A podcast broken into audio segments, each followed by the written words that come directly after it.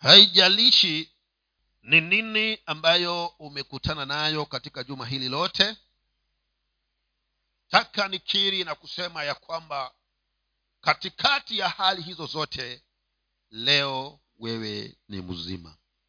Hilo ni jambo moja la kipekee ambalo linaweza kupatia sababu ya kumshukuru na kumtukuza huyu bwana mungu wetu kwa hivyo hata kama mengine yale yote huwezekana kwamba hayajafanyika hayajatendeka kulingana na wewe lakini vile ya kwamba umzima hilo la tosha kumshukuru na kumbariki bwana mungu wetu.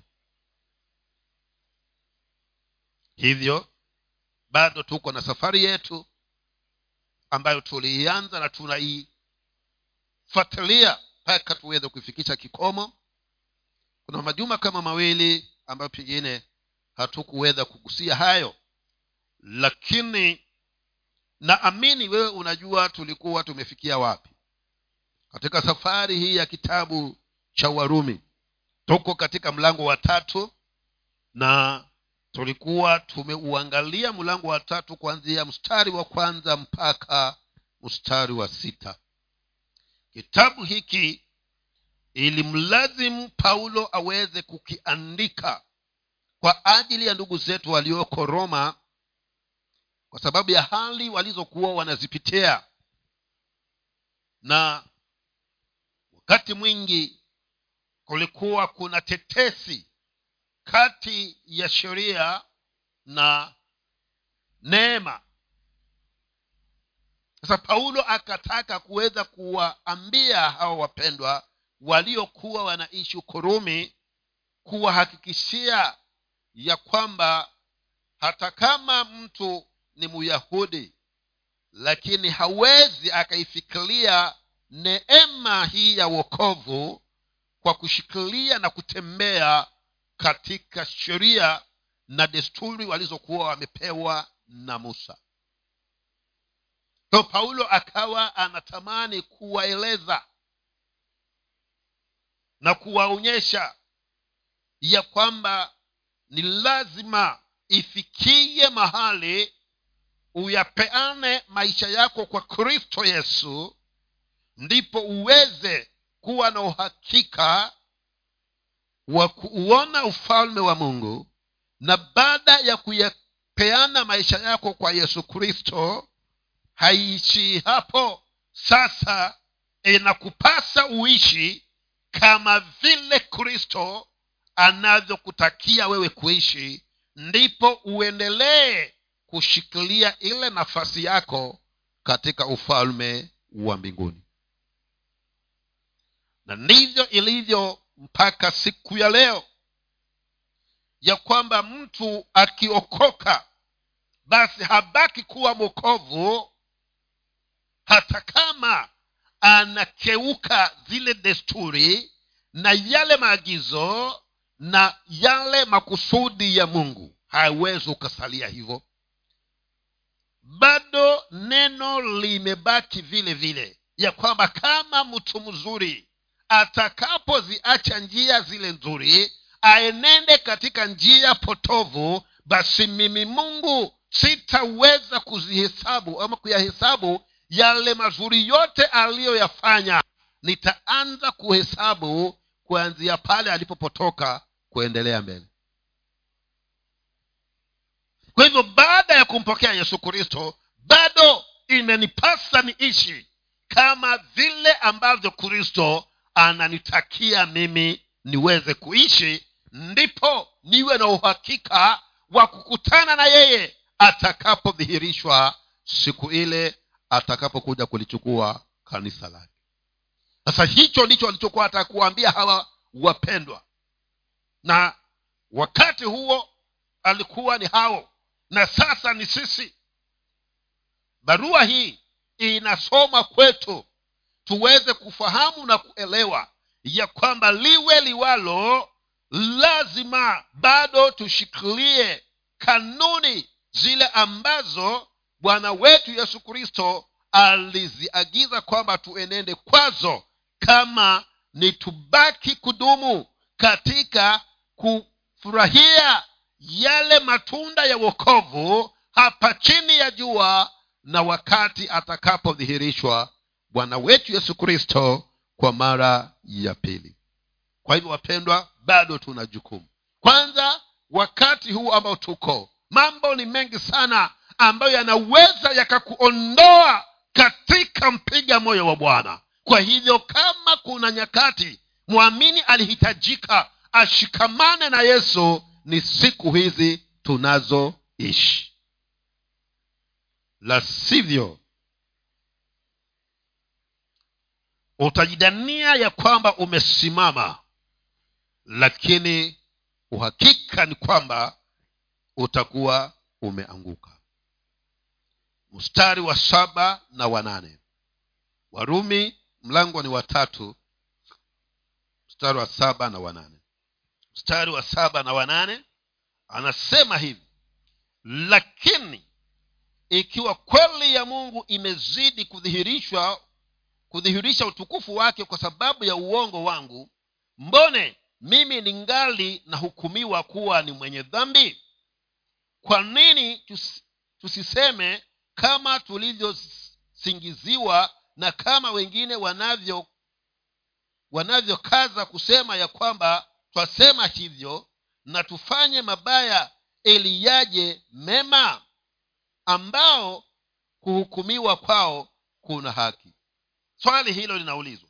Mstari huo wa, sit, wa saba anasema nini? Anasema lakini ikiwa kweli ya mungu imezidi kudhihirisha utukufu wake kwa sababu ya uongo wangu? Mbona mimi ningali nahukumiwa kuwa ni mwenye dhambi? Sijui unalielewaje hilo swali analouliza hapo. Lakini naona mtu aliyekuwa analalamika na anamlalamikia mungu kwamba mungu hapa anaona hautendi vizuri. Kwa sababu utukufu wako unadhihirishwa kwa kukosa kwangu kwa kuto kuenenda kulingana na mapenzi yako. Na kama hivyo kufanya hivyo vinakudhihirisha wewe kuwa mtukufu basi kwa nini usinihurumie? Ukaona ya kwamba angalau nimekufunua kwa watu ya kwamba wewe mungu umetukuka na mimi ingawaje nimeenenda nimetenda visivyo basi usinihesabie kosa hilo kwa kile ambacho nimekutendea kwa maana hapa mungu anaonekana kuwa ni mtukufu kulingana na ya lile kosa ambalo mimi nimelitenda. Kwa hivyo kwa maneno mengine anamaanisha kama ningetembea kulingana na njia zile unazotaka wewe mungu basi utukufu wako haungeonekana. Hivi nimekusaidia kuku kuudhihirisha utukufu wako mbone bado unashikilia kwamba mimi nimetenda makosa? Na huku haya makosa yangu niliyoyatenda ndiyo yanaudhihirisha utukufu wako. Ndicho ndiyo maneno anayozungumza hapo huyu mtu.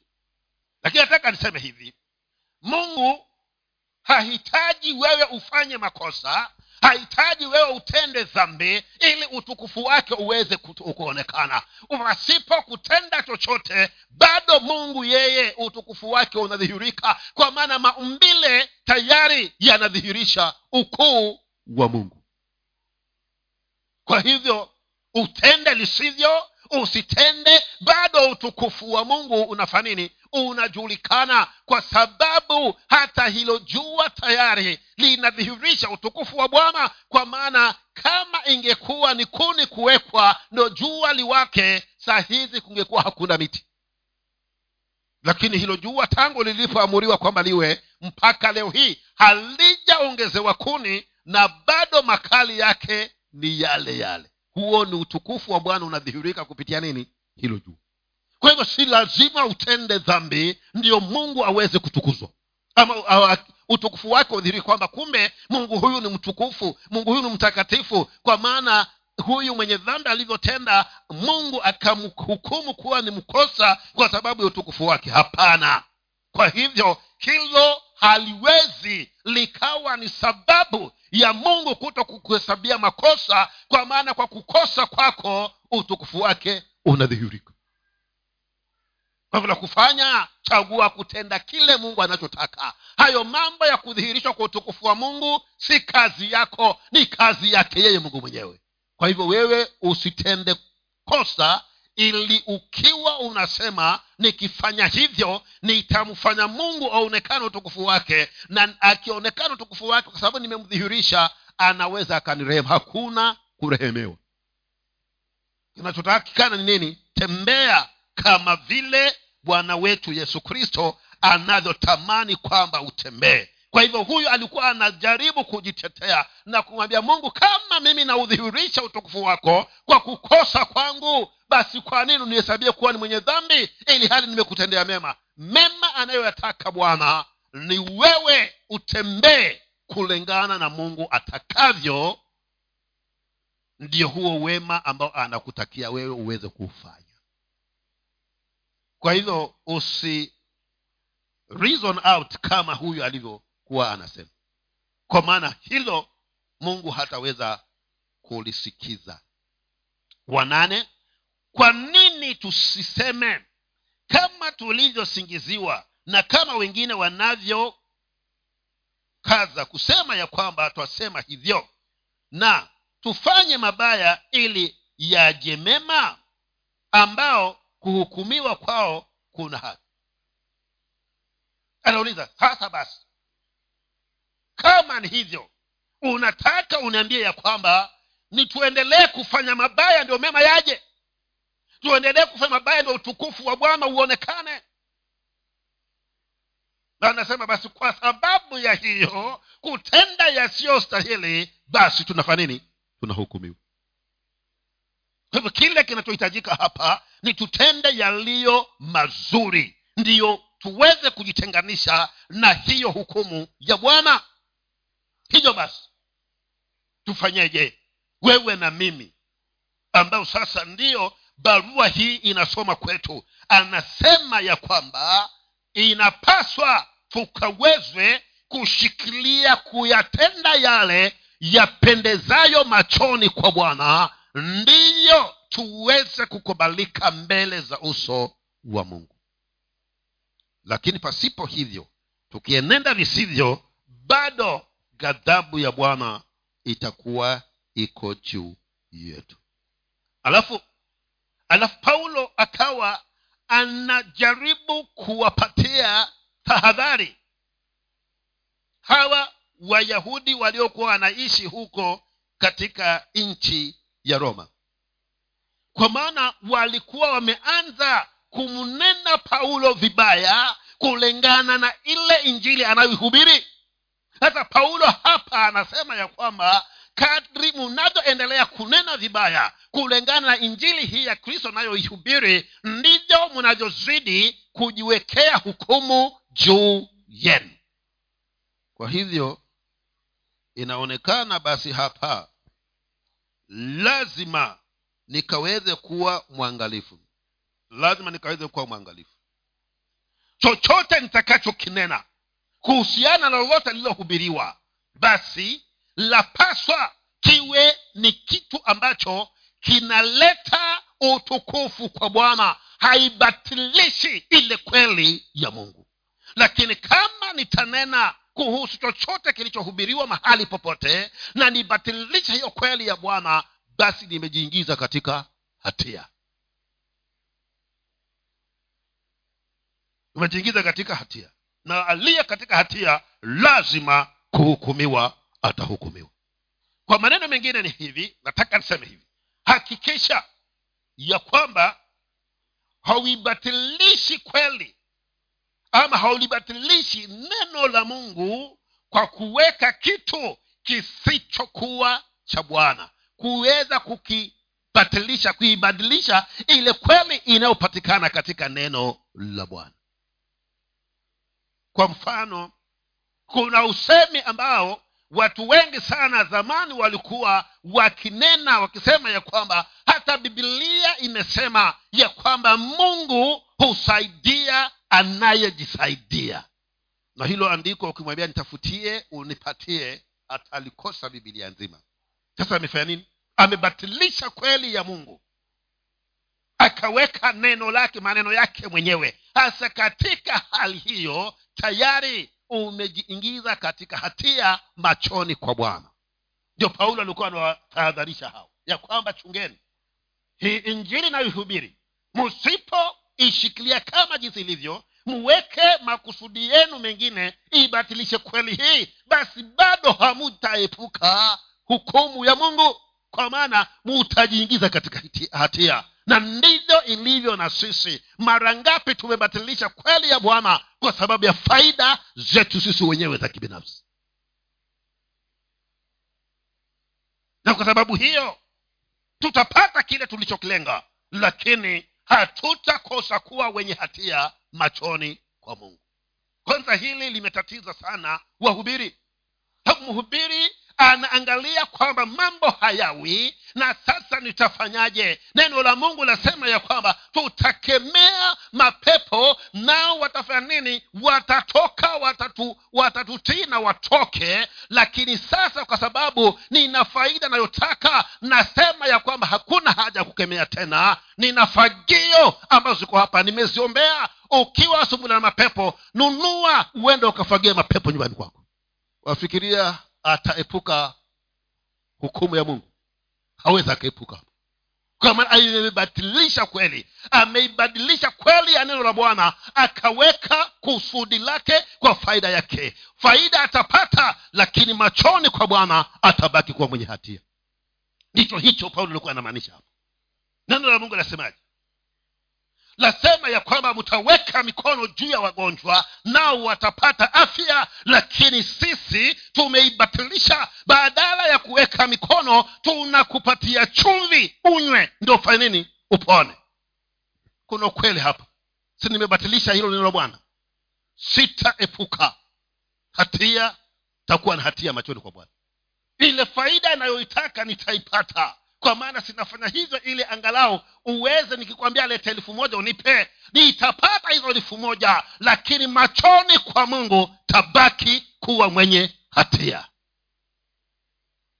Na hukumu ya bwana sitaiondokea hapa ndicho hiki alichokuwa anawatahadharisha hawa warumi waliokuwa wanaibatilisha injili ya, ya paulo kwa sababu ya manufaa yao wenyewe. Akasema enendeni lakini yoyote atakayefundisha mafundisho haya ya upotovu hataepuka ha, hukumu ya bwana. Kwa maana atabaki kuwa mwenye hatia machoni kwa mungu kwa hivyo lazima uwe mwangalifu hasa katika nyakati tunazoishi. Kwa maana maandiko yamenena ya kwamba siku za mwisho kutakuwako na wa manabii. Wa uongo walimu wa uongo watakuweko watakuja siku za mwisho. Na tuko nao sasa. Hasa chunga wewe ndio uwe mwangalifu. Kwa maana usipokuwa mwangalifu utapotoshwa. Na ukipotoshwa utaangamia wewe pamoja na huyo mwalimu wako.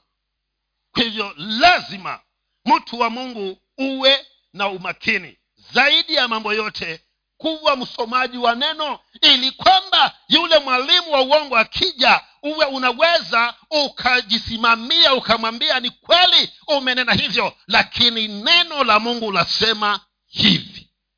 Usipokuwa mwangalifu bibilia inasema ya kwamba mtafute amani kwa watu wote.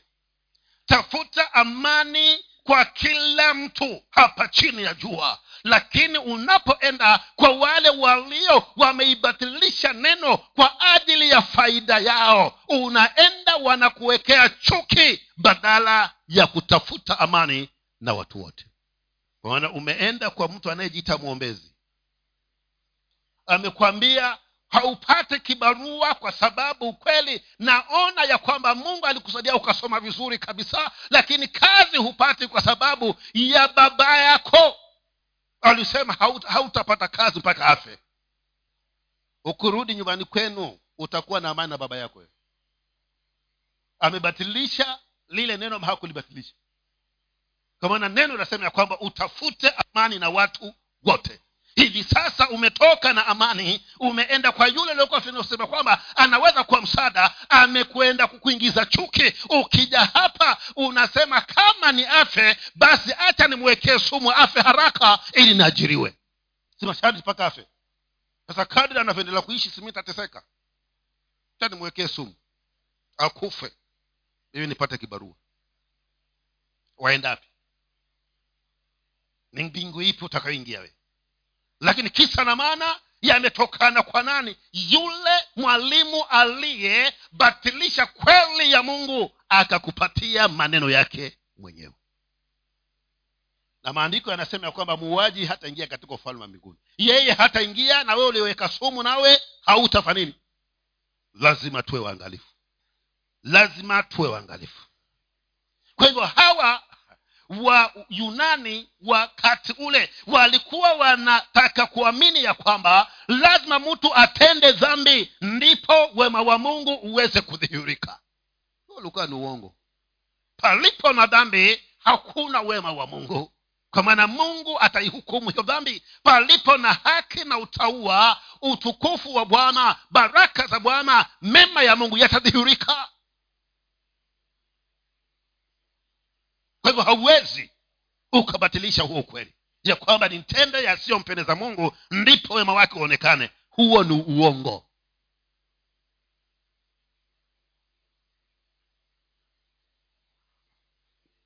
Badala yake wanaopotosha hao watu na wao wanaopotoshwa basi kitakachosalia ama kitakachowafikia ni kuanguka katika hukumu ya mungu paulo anasemaje?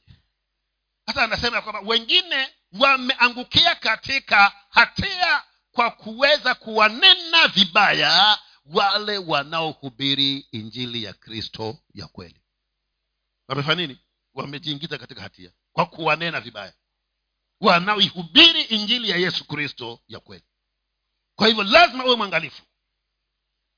Usiwe mtu wa kutamka maneno tu kuhusiana na mhubiri na neno analolihubiri. Isipokuwa limelengana na ukusudi la bwana basi unajiingiza katika hatia. Kwa hivyo nifanye nini? Ndio mwangalifu. Na kama sijui lile la kunena kumhusu na kuhusu kile alichokinena heri ni nyamaze takuwa anajisaidia kuliko kunena litakalokuwa halifai wanasema one puts himself in a state of condemnation if he slanders those who proclaim the grace of god. Sasa unajiingiza katika hali ya kuwa na hatia na hukumu ya bwana juu yako kwa kuyanena yale unayoyanena na unayanena vibaya kuhusiana na neema ya mungu. Kwa hivyo paulo akawa anawatahadharisha ya kwamba chungeni ndio ndiyo maana hata leo hii pia tuchunge. Kwa sababu tumekuwa na watu ambao wakitoka baada ya ibada wakitoka makanisani wanaenda kujadili kilichofundishwa si kwa ajili ya utukufu wa bwana lakini kwa ajili ya kukosoa. Kama unakosoa kwa njia ya kweli ni sawa lakini kama unakosoa kwa ajili ya kukosoa tu tumeambiwa uwe mwangalifu. Huenda ukajiingiza katika hatia. Huenda ukajiingiza katika hatia. Kwa hivyo lazima tuwe waangalifu wapendwa. Kama sielewi na sijui nachokinena kama ni sawa si sawa heri ni nyamaze mstari wa tisa na wa kumi. Anauliza swali tena. Ni nini basi tubora kuliko wengine? La hata kidogo. Kwa maana tumekwisha kuwashtaki wayahudi na wayunani ya kwamba pia wamekuwa chini ya dhambi. Kama ilivyoandikwa ya kwamba hakuna mwenye haki hata mmoja. Anauliza. Anasema basi ni nini basi? Tubora kuliko wengine? La hata kidogo. Kwa maana tumekwisha kuwashtaki wayahudi na wayunani ya kwamba pia wamekuwa chini ya dhambi. Paulo ananena huku akijiangalia pia yeye mwenyewe. Anauliza je baada ya kuyanena haya yote kwa hawa wayunani na hawa ambao ni wayahudi je yamaanisha sisi tu bora kuliko hao? Hakuna aliye bora. Ubora wako na ubora wangu utapatikana ikiwa nitajisalimisha chini ya msalaba na nitembee kama vile ambavyo bwana yesu anataka nienende. Kwa hivyo hakuna ubora. Mimi si bora kukuliko wewe. Kwa maana kigezo tulichowekewa wanadamu bado ni hicho kimoja. Uwe mhubiri uwe askofu uwe akbishop bado ni kicho hicho kimoja. Hakuna aliye bora. Kwa maana sote wanadamu chanzo chetu ni kimoja na hakuna mwenye haki hakuna mwanadamu mwenye haki yeye mwenyewe. Haki yetu inapatikana kwa kile alichokifanya yesu kristo pale msalabani. Kwa hivyo jinsi inavyokuhimiza ya kwamba utembee kama yesu anavyotaka utembee. Ndivyo ninapaswa nami nitembee kama vile yesu anavyonitakia kwamba nitembee. Kwa hivyo sote lazima tujue na kutambua ya kwamba ni neema pekee imenifanya vile nilivyo. Na wewe ni neema pekee iliyokufanya vile ulivyo. Mwanadamu sote mbele za mungu tusawa tofauti itaingia wakati nitakapokuwa sasa mimi nimemchagua yesu na natembea katika njia zake wewe umechagua njia zako na kujiishia wewe mwenyewe. Hapo ndo tofauti itakuja. Mstari wa kumi na moja anasema ya kwamba kama ilivyoandikwa ya kwamba hakuna mwenye haki hata mmoja. Na ni kweli. Mstari wa kumi huu. Hakuna mwenye haki hata mmoja lakini haki yako itapatikana kama utaikubali neema iliyodhihirishwa kupitia kwa yesu kristo. Kwa hivyo dhambi ile ya adamu imeweka wanadamu wote sawa machoni kwa bwana.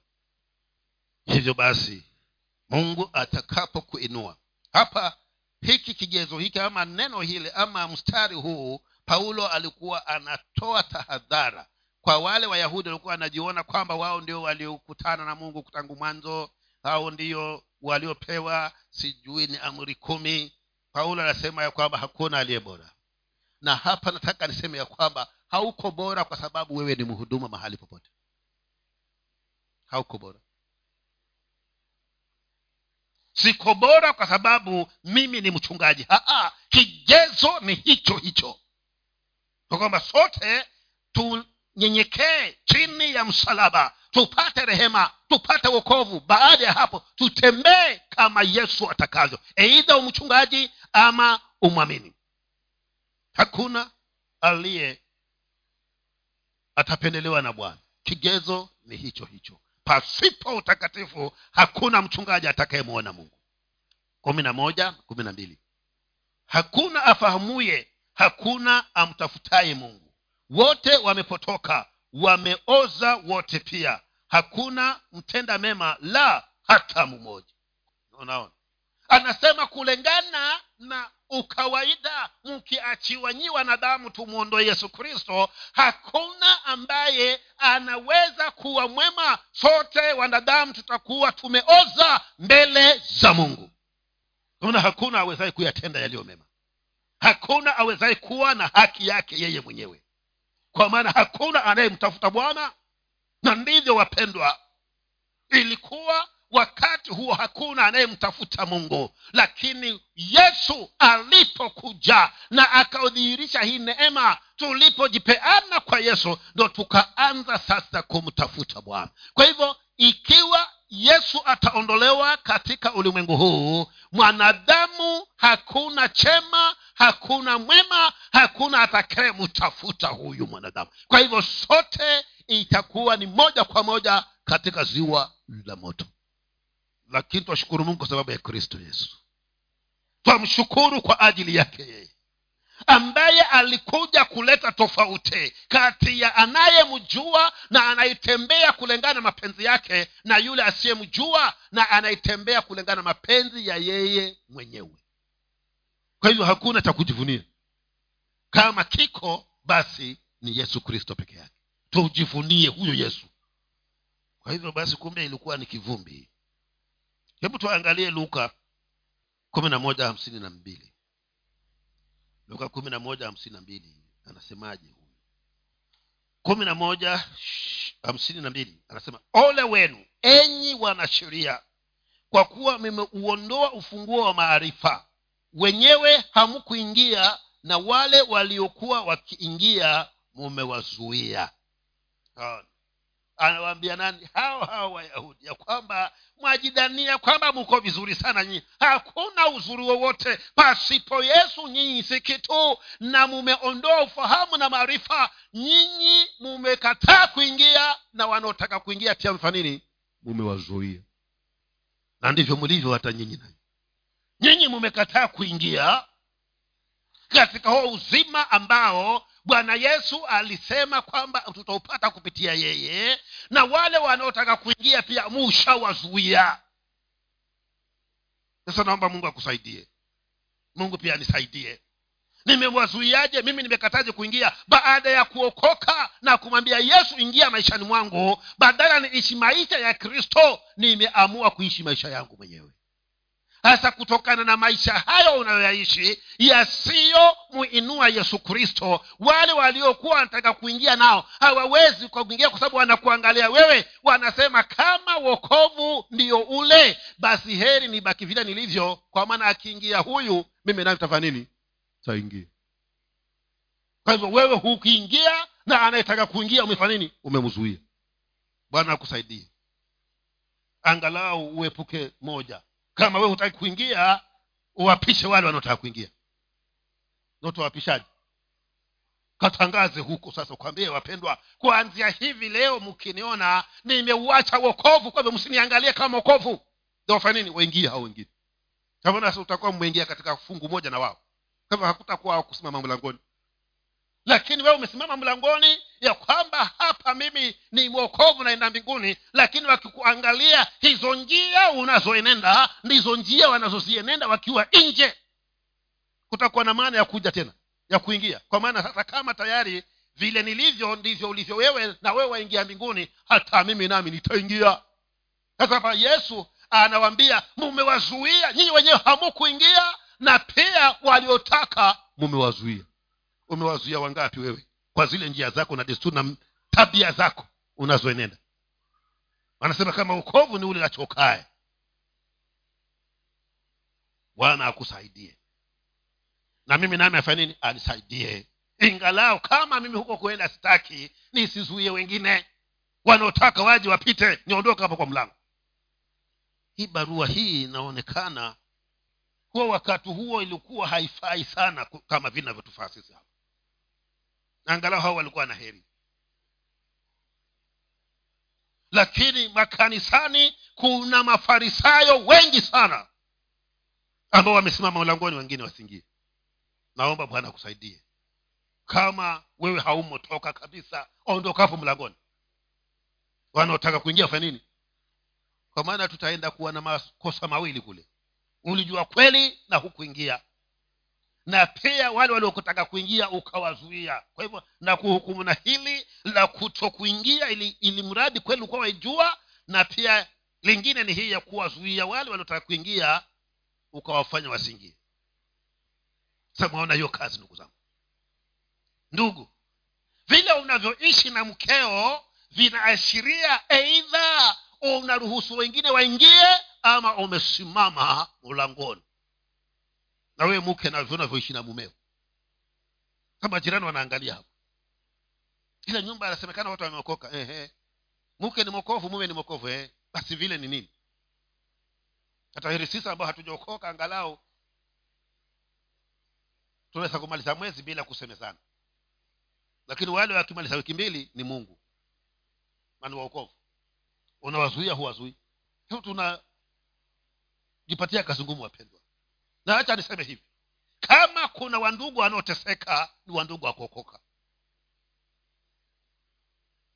Mwasumbuliwa sana wake zenu nyinyi. Na bibilia inasema kwamba usipige. Heri kule ambaye hajaokoka akimtatiza sana atampiga kofi kidogo. Haya huku sasa sisi twamezea tu. Lakini vikienda sana tutarudi pale kwa mathayo marko kumi na sita pale. Kama mtaweka mikono juu ya wagonjwa na tuwawekee mikono kwa sababu hakuzungumza uzito. Ukisema ndugu anipiga asema hapana imesema tutaweka mikono. Sasa msitufikishe hapo. Tuishi kama kristo anavyotaka tuishi wapendwa. Tukae kana kwamba tushafika mbinguni tayari. Mungu awasaidie. Yaani ameokoka basi wamfanya chapati kabisa. Na siku nyingine pepo azapita na hapo. Sasa amevumilia mpaka apate apate mwanya hapo. Sasa utanishangaza kama utaondoka uende kwenu ambie na ngoja aja akanywe. Mokovu ameenda kwa ambao hawajaokoka waje wakanye wakuokoka. Tutakuwa na kazi kubwa. Hasa usiwazuie wale wanaotaka kuingia. Kama wewe hutaki toka hapo mlangoni. Tutaunda tuta jopo la kusikiza malalamishi ya wamama. Tuweke jopo la wamama. Sikiza malalamishi ya wamama. Na tuwe na jopo la wababa tusikize malalamishi ya wababa. Kwa sababu sasa kuna haja gani. Tumeokoka lakini tuna tumeokoka huku nje lakini humo nyumbani hakuna wokovu. Mke anapika sima yake na ndugu anapika sima yake. Kwa hivyo ana haja ya kwenda mapema. Ngoja apike ale ukifika na uchemshe ule. Kwa hivyo mungu afanye atusaidie ili angalau tuweze kuwa mfano na vielelezo ya wale ambao hawajamjua yesu. Na wao waseme kama watu wakiokoka ndivyo wanavyoishi vile. Mimi nami nataka kumjua huyo yesu angalo ni ichi vizuri kama hawa wapendwa. Kumi na tatu. Hii tutasoma kirefu kidogo. Kumi na tatu mpaka kumi na kumi na tatu mpaka kumi na tano. Warumi tatu kumi na tatu mpaka kumi na tano. Kumi na tatu mpaka kumi na tano ama acha tuweze kuunganisha tu kuanzia hiyo kumi ili tuweze kuunganisha vizuri. Kama ilivyoandikwa ya kwamba hakuna mwenye haki hata mmoja. Hakuna afahamuye hakuna amtafutaye mungu wote wamepotoka wameoza wote pia hakuna mtenda mema la hata mmoja. Kumi na tatu. Koo lao ni kaburi wazi. Kwa ndimi zao wametumia hila sumu ya fira ichini ya midomo yao.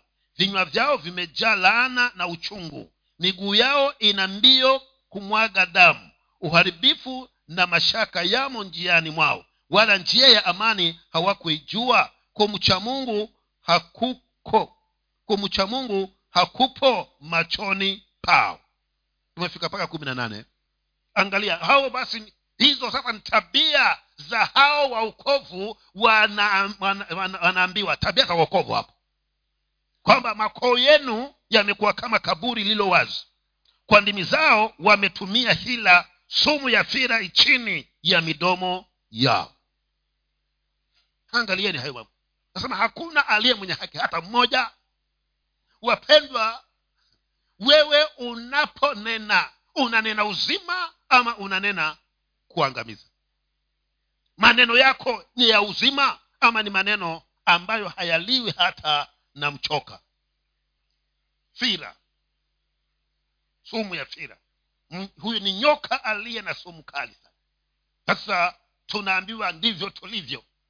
Hivyo basi tufanye nini? Tuondoe hizo sumu ndani ya midomo yetu tuweke maneno ambayo yanainua yanajenga yanaimarisha yanafariji. Lakini haya maneno haya yatoka wapi wewe mtu wa kuokoka? Umeyatoa wapi mpaka majirani zako wanakuogopa. Kwa maana huyo jirani atatamka moja wewe utatamka ishirini. Tena yote makali makali. Bwana wa mbinguni atusaidie. Yani anasema kwamba mna haraka ya kufanya nini? Kumwaga damu. Hamumwagi damu ile ya mwili lakini kama utatamka neno litakalomuwa mwenzako kiroho umemwaga damu hukumwaga. hivyo yaani mpaka mtu afikirie mara mbili. Hilo neno umembandikiza jumatatu huyo ndugu yako dada yako hasa anafikiria jumapili ijayo niende kanisani ama nisiende? Kwa nikienda takutana naye yule? Badala ya kujengana badala ya kutia na moyo yale yanayotoka wapendwa yanaogofya. Anaomba mungu atusaidie. Tuwe na maneno ya uzima ili nitakaposikia ulivyoninena nisikie kujengeka lakini sikia kile ulichonena. Utafikiria hili neno lilitoka kwa mwokovu mwenzangu ama lilitoka kwa mtu mlevi?